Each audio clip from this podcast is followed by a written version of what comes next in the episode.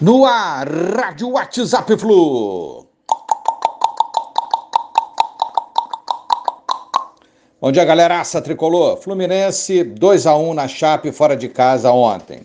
Um contraste ocorre nesse momento do Fluminense no Brasileiro 2021. Vou ler duas manchetes aqui dos jornais de hoje que mostram, evidenciam isso, só para exemplificar essa situação. Vamos lá então. Tricolor sofre, mas bate a Chapecoense. Uma manchete. A outra de outro jornal. Voltar a sonhar alto. A primeira manchete faz referência à suada, sofrida vitória ontem contra a Chape, que ainda não venceu no campeonato, que bate recordes negativos na história da competição. A segunda manchete se refere à nossa posição na tabela do campeonato, que dá esperança de classificação a Libertadores 2022. Um contraste muito grande, porque o resultado veio, a vitória, que era extremamente necessária ontem, né?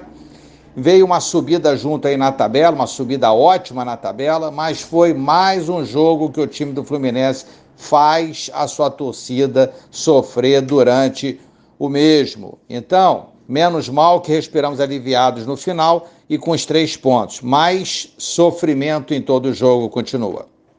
Primeiro tempo equilibrado, Fluminense com um bom aproveitamento nas finalizações, fez dois gols, abriu uma boa vantagem, né? É, aproveitou as chances que teve, ao contrário da Chape que parou no Marcos Felipe.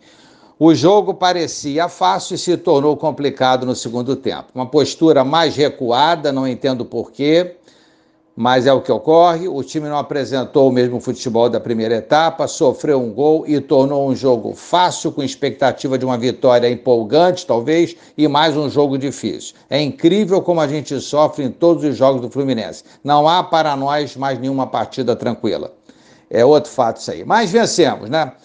E vamos ressaltar aqui também um empate bom para nós do Corinthians em 1 a 1 com o Juventude, muito bom. Timão, G6 com 28 pontos, nós, Fluminense, 25 pontos, G7. Temos um jogo a mais, lembrando disso, do que alguns adversários diretos nessa batalha aí agora pela parte alta da tabela. Vamos ver se a gente consegue se manter nessa luta na parte alta da tabela para tentar conseguir alguma coisa, apesar dessas atuações do nosso time.